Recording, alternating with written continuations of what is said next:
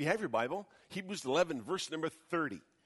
Hebrews 11, verse number 30. There are 40 years in between verse number 29 and verse number 30. You don't see that in the text, but that's exactly the time element. 40 years between them crossing the sea in verse 29 to them conquering the city in verse number 30. Those are the two major events collectively in the life of Israel that exhibited their faith in the true and living God.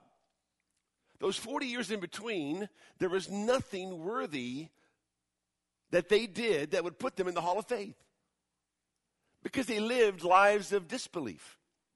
They lived lives that grumbled and criticized God's ways. They lived lives that, that grumbled and mumbled against God's provision.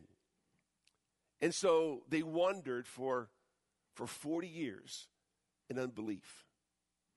And it wasn't until Israel came across the Jordan, entering the land of Canaan, when they faced the great fortified city of Jericho, that they would once again exhibit faith in the true and living God.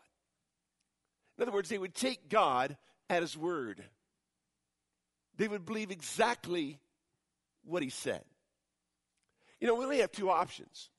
I believe what God says, or I believe what I say, or what someone else says. But those are the only two options we have.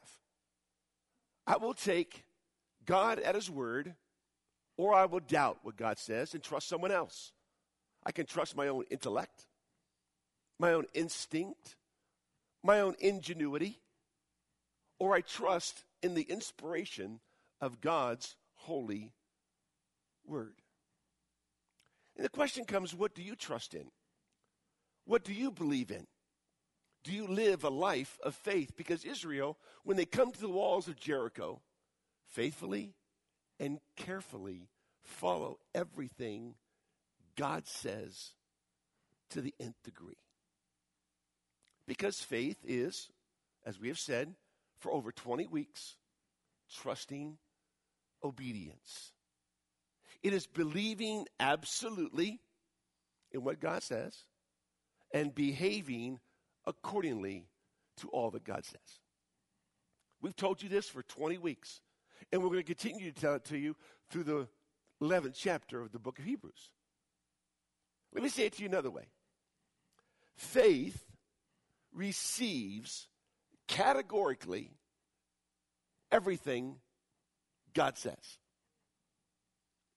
It doesn't receive it questioningly or with curiosity. No, it receives it categorically, emphatically, unquestionably, questionably, everything that God says. When you came to saving faith, you believed that Jesus was the Son of God. You took God at His word. That His death on Calvary's cross was sufficient for your forgiveness. That He took your place on Calvary's cross. You believed what God said. You believe that he died and rose again the third day. You believe he's coming back to, to take you home to be with him. You believe those things because God said them. And you believe them because you've received them categorically. You will see in the story of Jericho that they receive God's word categorically. But not only do does the people of faith receive God's word categorically, they rely confidently in God's word. They have to. Because they believe that what God said will happen. And so not only do they rely confidently in God's word, but they risk courageously for the sake of God. Men and women of faith risk courageously their lives because they believe what God says. And they rest calmly because they know God is sovereign. And they rejoice continually because they know that they are to rejoice in the Lord always. And that's what they do. Those are men and women of faith. And all of those characteristics are evident in every character in Hebrews 11. It was characteristic of the life of Israel when they came to the walls of Jericho. So the Bible says in Hebrews 11, verse number 30, by faith, the walls of Jericho fell down after they had been encircled for seven days. Now, this was the, the greatest military siege in the history of Israel. This is known by every Israelite, the great military siege of Jericho. So, turn back with me, if you would, to Joshua chapter 6. Joshua chapter 6. I know you grew up in Sunday school hearing a story about the walls of Jericho. Maybe you walked around your classroom, you know, and, and, walked around the chairs in your classroom and tried to reinvent the scene of the walls of Jericho come tumbling down. It is a miraculous event. But Israel had to believe what God said. So let me look at the story with you this morning. Joshua 6, verse number 1. Now Jericho was tightly shut because of the sons of Israel. No one went out and no one came in. We'll stop right there. This is the problem of faith. The problem of faith. The task before them was insurmountable. Now, if you know anything about the walls of Jericho, there was Jericho was built on a is a tell, a city built upon a city built upon a city. And the tell was surrounded by a rampart. And that rampart was a steep one. And it stood about 15 feet tall. On top of that was a wall that stood 26 feet tall, six feet thick. And then there was a landmass in which houses were built. They believe that Rahab's house was there. We'll talk more about her next week. And then there was another wall that stood 46 feet above the ground. So now you have Israel coming to this fortified city, which was an impregnable fortress, a magnificent structure. How would they ever conquer it? But they had to conquer the enemies in the land of Canaan. This was the problem of faith. This is what kept them out of the land 40 years earlier. Remember Deuteronomy chapter 1? It says, This is what they cried the cities are large and fortified to the heavens. In other words, this is what they saw. They saw cities that were huge and fortified up to the heavens. Their walls were so high, which made them afraid. So Moses said, Do not be shocked, nor fear them. The Lord your God who goes before you will himself fight on your behalf, just as he did for you in Egypt before your eyes and in the wilderness, where you saw how the Lord your God carried you, just as a man carries a son, in all the way which you have walked until you came to this place. But for all this, you did not trust the Lord your God. That's why they wandered for 40 years. But it's reminded them of the fact that no matter how impregnable the fortresses. No matter how large the enemy, God has given you this land. It's yours for the taking. And so they come to this very first obstacle, having crossed the Jordan, entered into the land of Canaan, the land of promise, the place where they've been waiting for 40 years as they wandered through the wilderness, for another 430 years before that, before they actually were able to go from Egypt into the land of Canaan. This was the place of rest. But there was a problem. And that problem was that they had to believe everything that God said. So you move from the problem of faith to the promise of faith. It says in verse number two, the Lord said to Joshua, Who is the Lord? Well, we know who he is.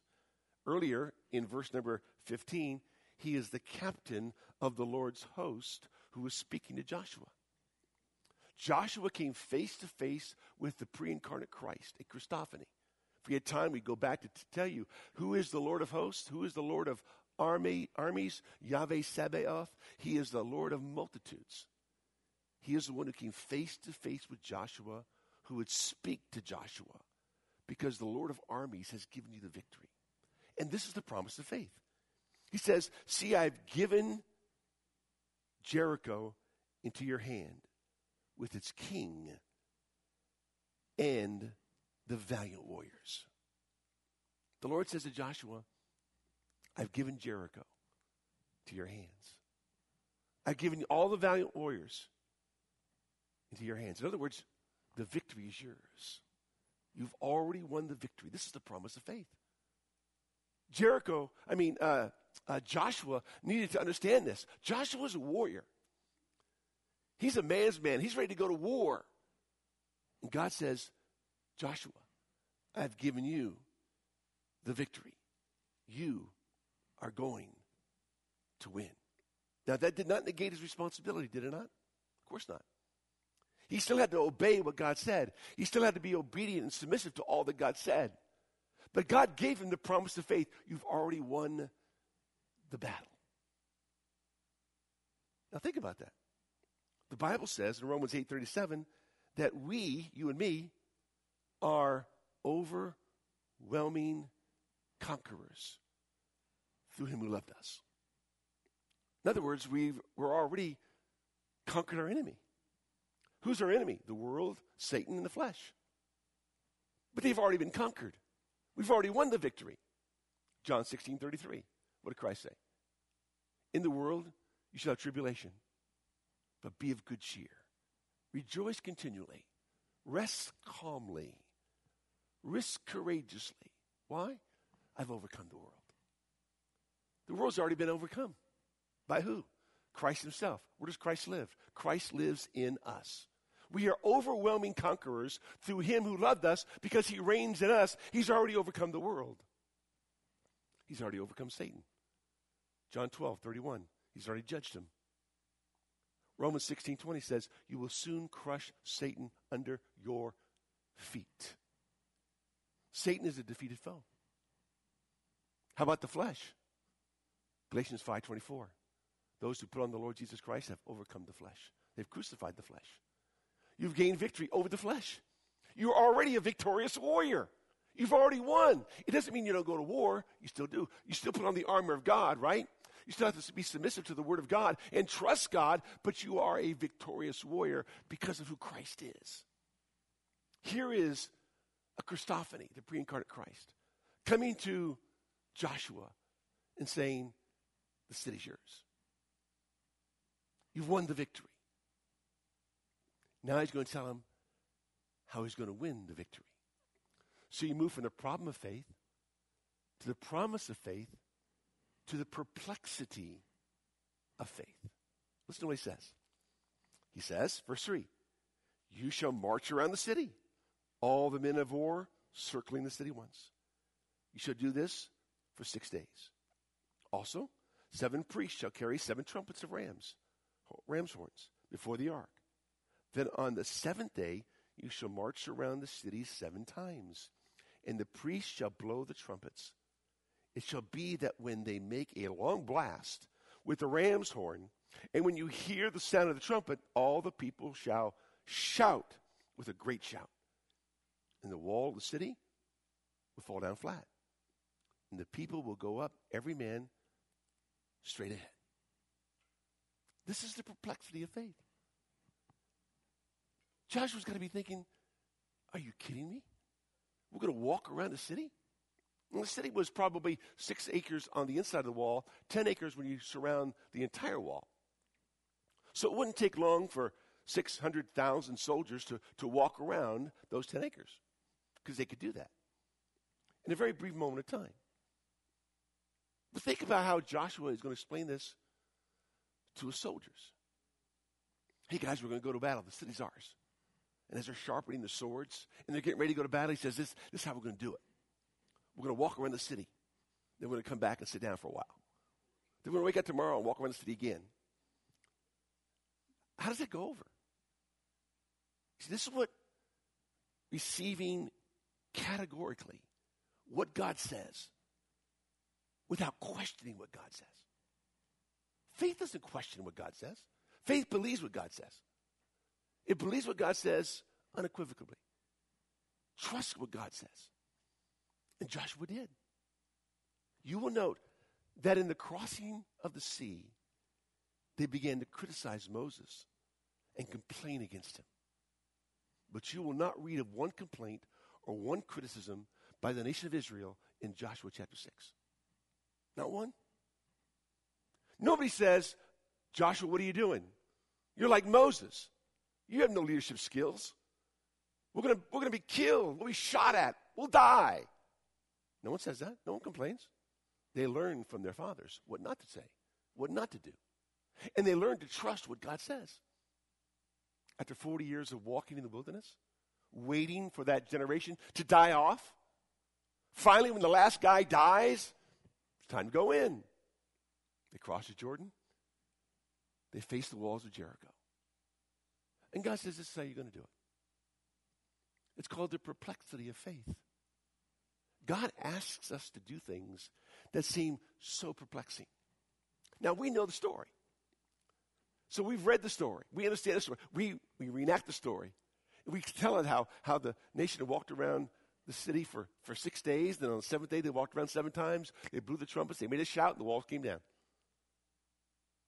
But put yourself in their sandals. Think about what they were thinking. In fact, let's do it this way. Let's read what the Lord says to you and me about the perplexity of faith. When he says, You've heard that it was said, an eye for an eye and a tooth for a tooth. But I say to you, do not resist an evil person. But whoever slaps you on the right cheek, turn the other to him also. If anyone wants to sue you and take your shirt, let him have your coat also.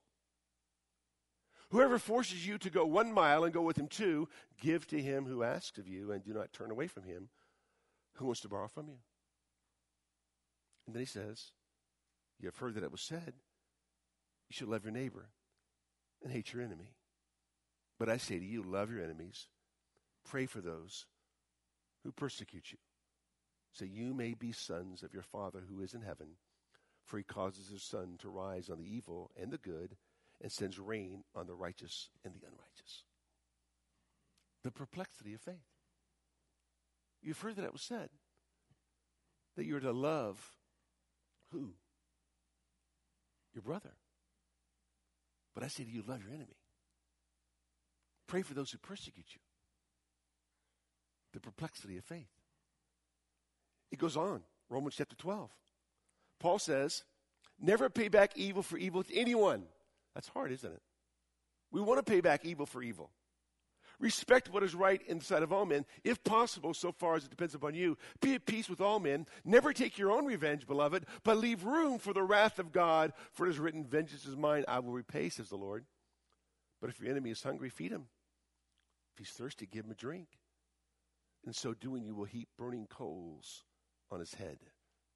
Do not be overcome by evil, but overcome evil with good the perplexity of faith. When someone does you evil, what do you do? Pay them back? No. You return good for evil. How about in a nasty divorce? What do you do? Return good for evil. Because that's what the Bible says. It's called the perplexity of faith. How do we live a life of faith when we have to trust God absolutely for what He says? Can I pay back evil for evil just even once? Do I have to love my enemy when they're so vicious against me? How about forgiveness? Luke 17, Christ says, Woe to you who cause your brother to stumble.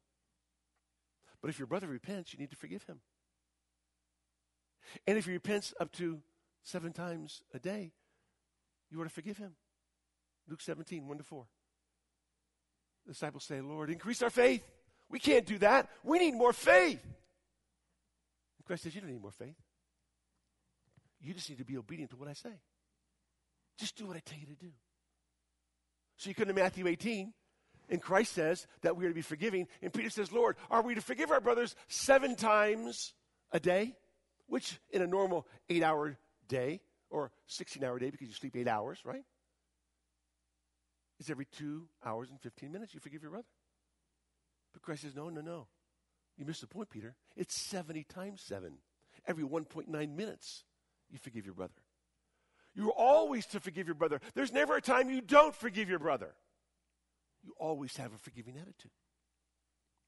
The perplexity of faith. Lord is asking you to do things that seem completely illogical and unreasonable. That's what faith is. It's taking God at His word. I Saying, okay, Lord, that's what you want me to do? I will rest calmly, and I will rejoice continually, and I will risk courageously to do what you said to do because I have received categorically everything that you have said. And I'm going to trust you to accomplish your purposes. That's what faith is. And this is the nation. God says, the city's yours. You've won the victory. They can't sit back and twiddle their thumbs. They have to be obedient to what God says. They have to be submissive to the Word of God. So God says, here is the plan. This is how it's going to take place. This is your responsibility as you live a life of faith, trusting in what I have already said to you. What does John say in 1 John 5 4? This is the victory that overcomes the world, even our faith. Trusting obedience, believing absolutely, behaving accordingly to all that God says. That's what overcomes the world. Trusting in the life of the true and living God. So you move from the problem of faith to the promise of faith to the perplexity of faith to the patience of faith. The patience of faith. So Joshua, son of Nun, called the priests and said to them, Take up the Ark of the Covenant. Let seven priests carry seven trumpets of ram's horns before the Ark of the Lord. Then he said to the people, Go forward, march around the city, and let the armed men go on before the ark of the Lord. And it was so. And when Joshua had spoken to the people, the seven priests carrying the seven trumpets of ram's horns before the Lord went forward and blew the trumpets. And the ark of the covenant of the Lord followed them. The armed men went before the priests, who blew the trumpets. And the rear guard came after the ark, while they continued to blow the trumpets. But Joshua commanded the people, saying, You shall not shout, nor let your voice be heard, nor let a word proceed out of your mouth until the day I tell you, shout. Then you shall shout. So he had the ark of the Lord taken around the city, circling it once. Then they came to the camp and spent the night in the camp. This is the patience of faith. The patience of faith. Because they would do this every day. Now think about this. Joshua, the captain of Israel, the, the follower of Moses, the leader of Israel, sits down with his men and tells them how it's all going to happen. This is what we're going to do today. So they do. They come back, waiting for the next day. Tells them, Today, we're going to do the same thing we did yesterday. And so they get up and do the same thing they did yesterday. On day three, they get up. Joshua says, Okay, on today, day three, we're going to do the exact same thing we did yesterday. Don't say a word. Don't speak. Impossible for people. No earphones, no AirPods, nothing to listen to, no music to listen to. They got to be silent. Only thing you hear are the trumpets that are blowing and the, the footsteps of the soldiers around you. There's a purpose behind all this. What is God doing, dealing with them? He's telling them and teaching them about the patience of faith. Why? Because what's more important than winning the battle on the outside is winning the battle on the inside. Very, very important. What is more important than conquering the city? It's conquering your soul. Proverbs 16, 32 says, He that ruleth his spirit is better than he that taketh a city. It's called the patience of faith. God wants you to repeat, repeat the same thing over and over and over again. How long do I return good for evil? You just keep doing it over and over and over again. How long do I love my enemy? You just keep loving your enemy over and over and over again. How long do I forgive? You forgive over and over and over again. It's repetition. Same thing over and over. But there's no results. They're walking around the city, no results. Walk around the city, no results. Walk around the city, no results. It's called the patience of faith. You see, when you conquer a city, there are trophies, accolades, applause. There's recognition. Everybody knows. But when you conquer your soul, nobody knows. And nobody cares except God. And that's the most important thing conquering the soul. Because what's on the inside matters. And so the Lord was teaching them the patience of faith. Because you see, God asks us to do things that seem impossible, illogical, irrational. That's what faith is. It's taking God at His word and saying, Yes, Lord, I will obey. Even though there are no results today, no results tomorrow, or the next day, what is God teaching us? The patience of faith. Keep asking, keep seeking, keep knocking. It's called the perseverance of the saints. You just keep persevering on and on. Why? Because what God says is more important than what somebody else is going to do. You need to believe that. Do you believe that? That's what faith is. It's called the patience of faith. and then, this is so good. Then, then, you, then you have the, the passion of faith. The passion of faith. This is, this is the next point. It says, Now Joshua rose early in the morning. Verse 15. Then on the seventh day, they rose early at the dawning of the day. This is the passion of faith. They could have very easily said, you know what? We're just walking around the city. It doesn't take us that long to do it. Let's just sleep in tomorrow. We can do it tomorrow afternoon. We don't have to rise early and walk around the city. We can sleep in. We can do it in the afternoon. We can have a little nap in the afternoon, maybe do it in the evening. There's no big deal about getting up early and walking around the city. We can rest a while, take it easy. See, the passion of faith is not lazy. The passion of faith is very diligent. It has a zealousness behind it. They could very easily say, you know, we're just walking around the city, nothing's happening, no big deal. But it is a big deal. Because you see, you're believing in what God says. And when you believe what God says, listen, there's always passion behind your life. Always. When you believe what God says, you don't delay.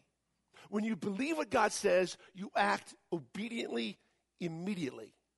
When you believe what God says, you want to do it. Even though there might not be any results happening, you're going to do what God says because He said it. That's a person of faith. And God is teaching them the patience of faith. But all the while, there's this passion behind them. Getting up early, putting on their paraphernalia, doing what they do, walk around the city, walk around the city, walk around the city. And on the seventh day, on the seventh day, Joshua says, got a new plan. We're not going to walk just around the city once. We're going to walk around the city seven times today. Woohoo! Seven, not just once, seven times. But don't say a word. Can't speak a, speak a word. Just got to be obedient to what God says until I say, shout. Then you can speak. But not until then. But see, the passion of faith was strong. They wanted to obey. And they did. See, they had learned from their parents that if you disobey or you delay in your obedience, it's going to cost you. And they learned that lesson well. And they weren't going to follow that lesson. They realized Obedience is the answer. And listen, when you truly believe what God says, there's an eagerness, there is a zealousness behind you. People of faith are not lazy people. People of faith are not undisciplined people. People of faith are not sluggish people. People of faith are high energy people, strong people.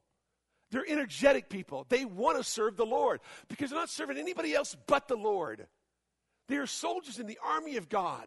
And they know that God's word is at stake and that God has a plan and you long to serve the true and living God. And when you understand that, you can't wait to get up and do it, even though there might not be a result that day. You get up. And ladies, you love your husbands even though they don't know the Lord. And you return good for evil even though they don't know the Lord. Because you're doing it for the Lord. You can't wait to do it once again for the Lord. You can't wait to forgive one more time for the Lord. You can't wait to return good for evil one more time because you're doing it for the Lord. That's people of faith. That's why they're in the hall of faith. The question comes is that you? Is that me? Because it needs to be. Then you have the particulars of faith three things silence, submission, and shouting. These are the particulars. You walk around the city and you don't say a word. You do your obedience in silence. That's hard for a lot of people. God wants them not to speak to one another, not to say a word, but to keep silent until Joshua says, You can speak. But until then, you keep silent. The Lord wants us all to keep silent. Very meditative for Israel. For them to think about what they're doing.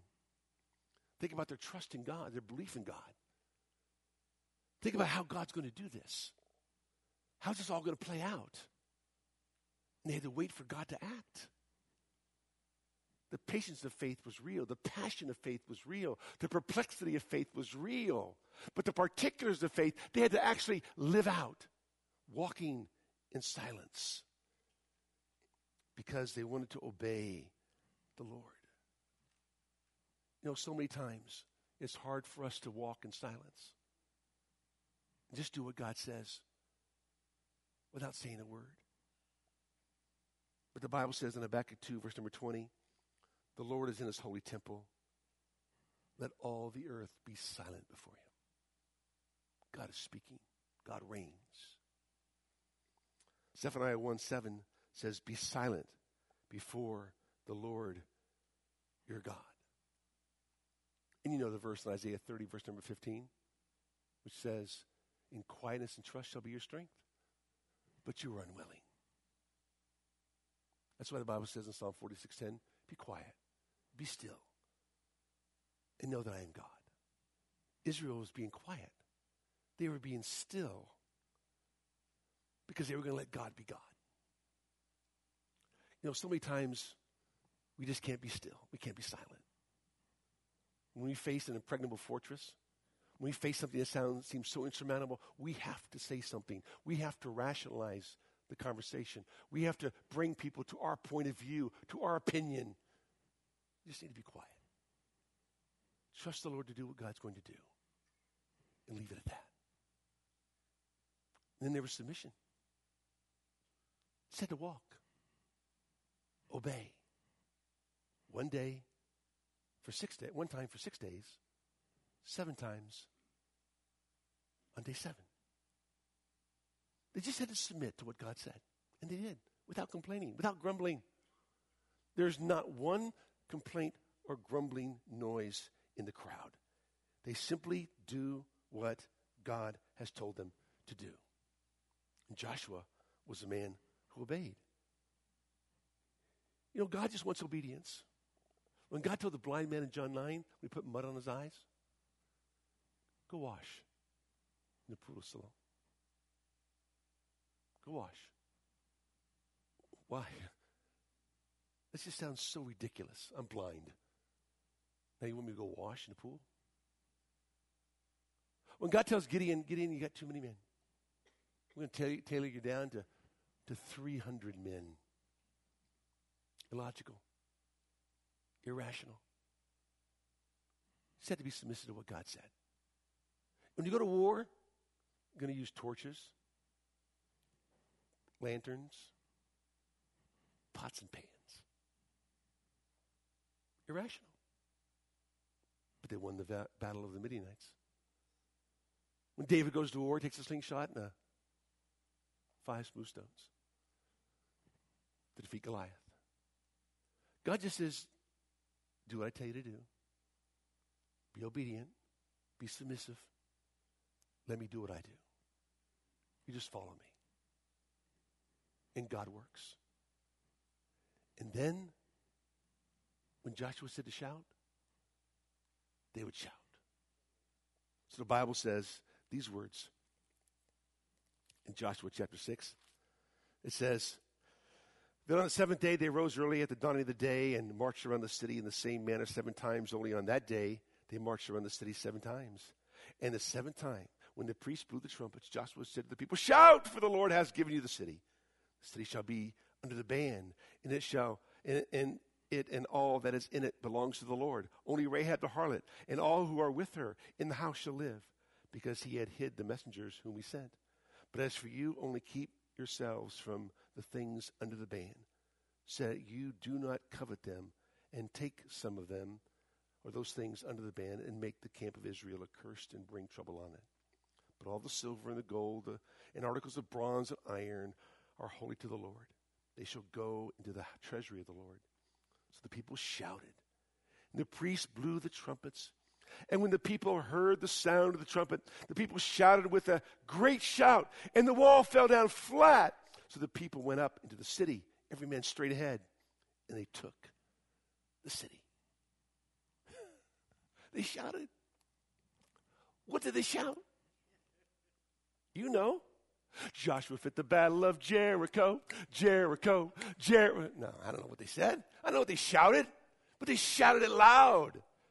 And then the walls came. They didn't shout after the walls came down. They shouted and the walls came down. And they could say, well, this is ridiculous. What are we going to shout at? What's that? Are we going to say, finally, we're done walking? What are we going to say? And how's that going to cause the walls to fall? No questions asked. Just do what you're told to do. And they did. The walls came down. They went and took the city. Can you imagine that? What an incredible scene. That's the power of faith. That's our last point. The power of faith. The walls. The walls came down. The people went in. They destroyed everyone in the city. They killed them all. Look what the Bible says. They utterly destroyed everything in the city, both man and woman, young and old, and ox and sheep and donkey, with the edge of the sword. Ooh, wow. Why? They killed everybody. Sounds kind of cruel, doesn't it? Sounds nasty, doesn't it?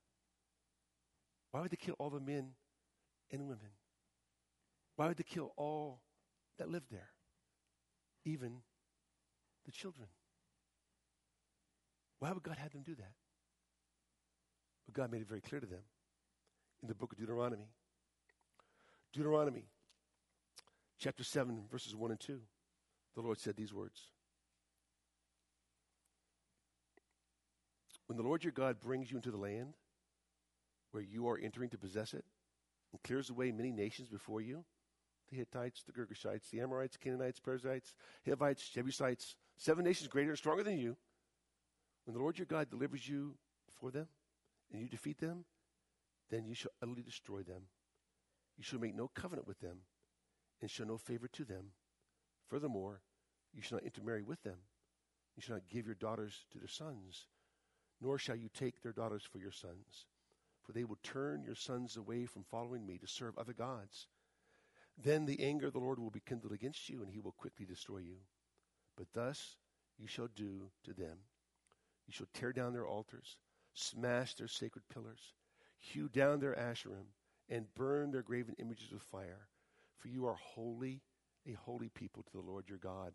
The Lord your God has chosen you to be a people for his own possession out of all the peoples who are on the face of the earth. And Moses repeats that. When you go in, you kill them all, you destroy them all.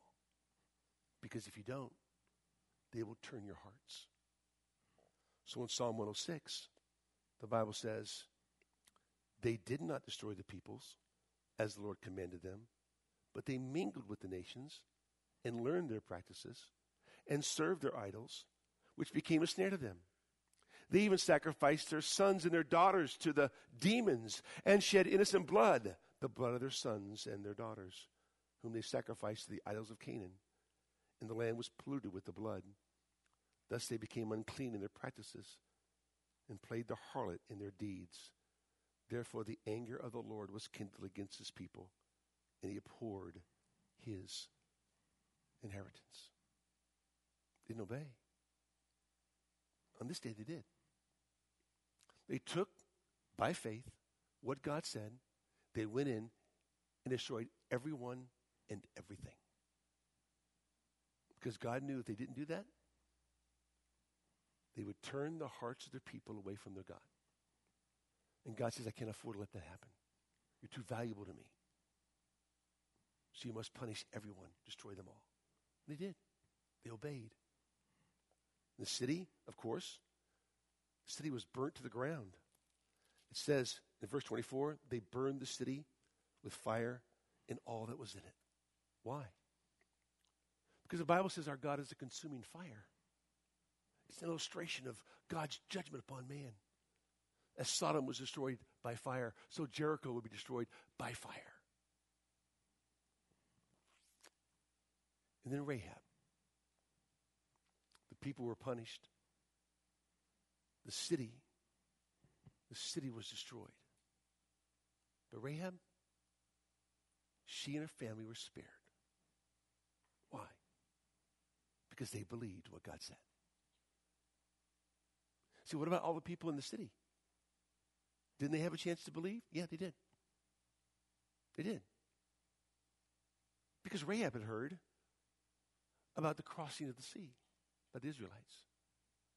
Rahab had heard about the God of Israel, and she believed in that God. The citizens of Jericho had also heard, but they refused not to believe. And you refuse to believe what God says about who He is and what He does, there's only a consuming fire that awaits you. You must trust and believe what God says. And God spared Rahab.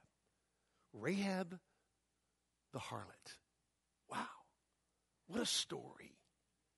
And that's next week. He rescues Rahab, and she becomes pivotal to the coming of the Messiah. That's the miracle of Rahab. Not only is she a believer in the Lord God of Israel. But God puts her in the lineage of the Messiah to show his grace and his mercy upon people. But she believed. She had the faith that the Israelites had, where they believed without reservation in exactly what God says because of who he is. How about you? Is that your life? Is that the way you live every single day? Trusting and obeying without questioning what God says in obedience to His Word and letting God do what God's going to do in His timing, in His way, just submitting to all that He says. That is the faith of the Israelites. Let's pray. Father, thank you for today, the opportunity you give us to study your Word. We are a blessed people. Lord, go before us this day that we might live a life of faith, believing only in what you have said, not trusting our own instincts, our own intelligence, just trusting the inspired word of God to live our lives. In Jesus' name, amen.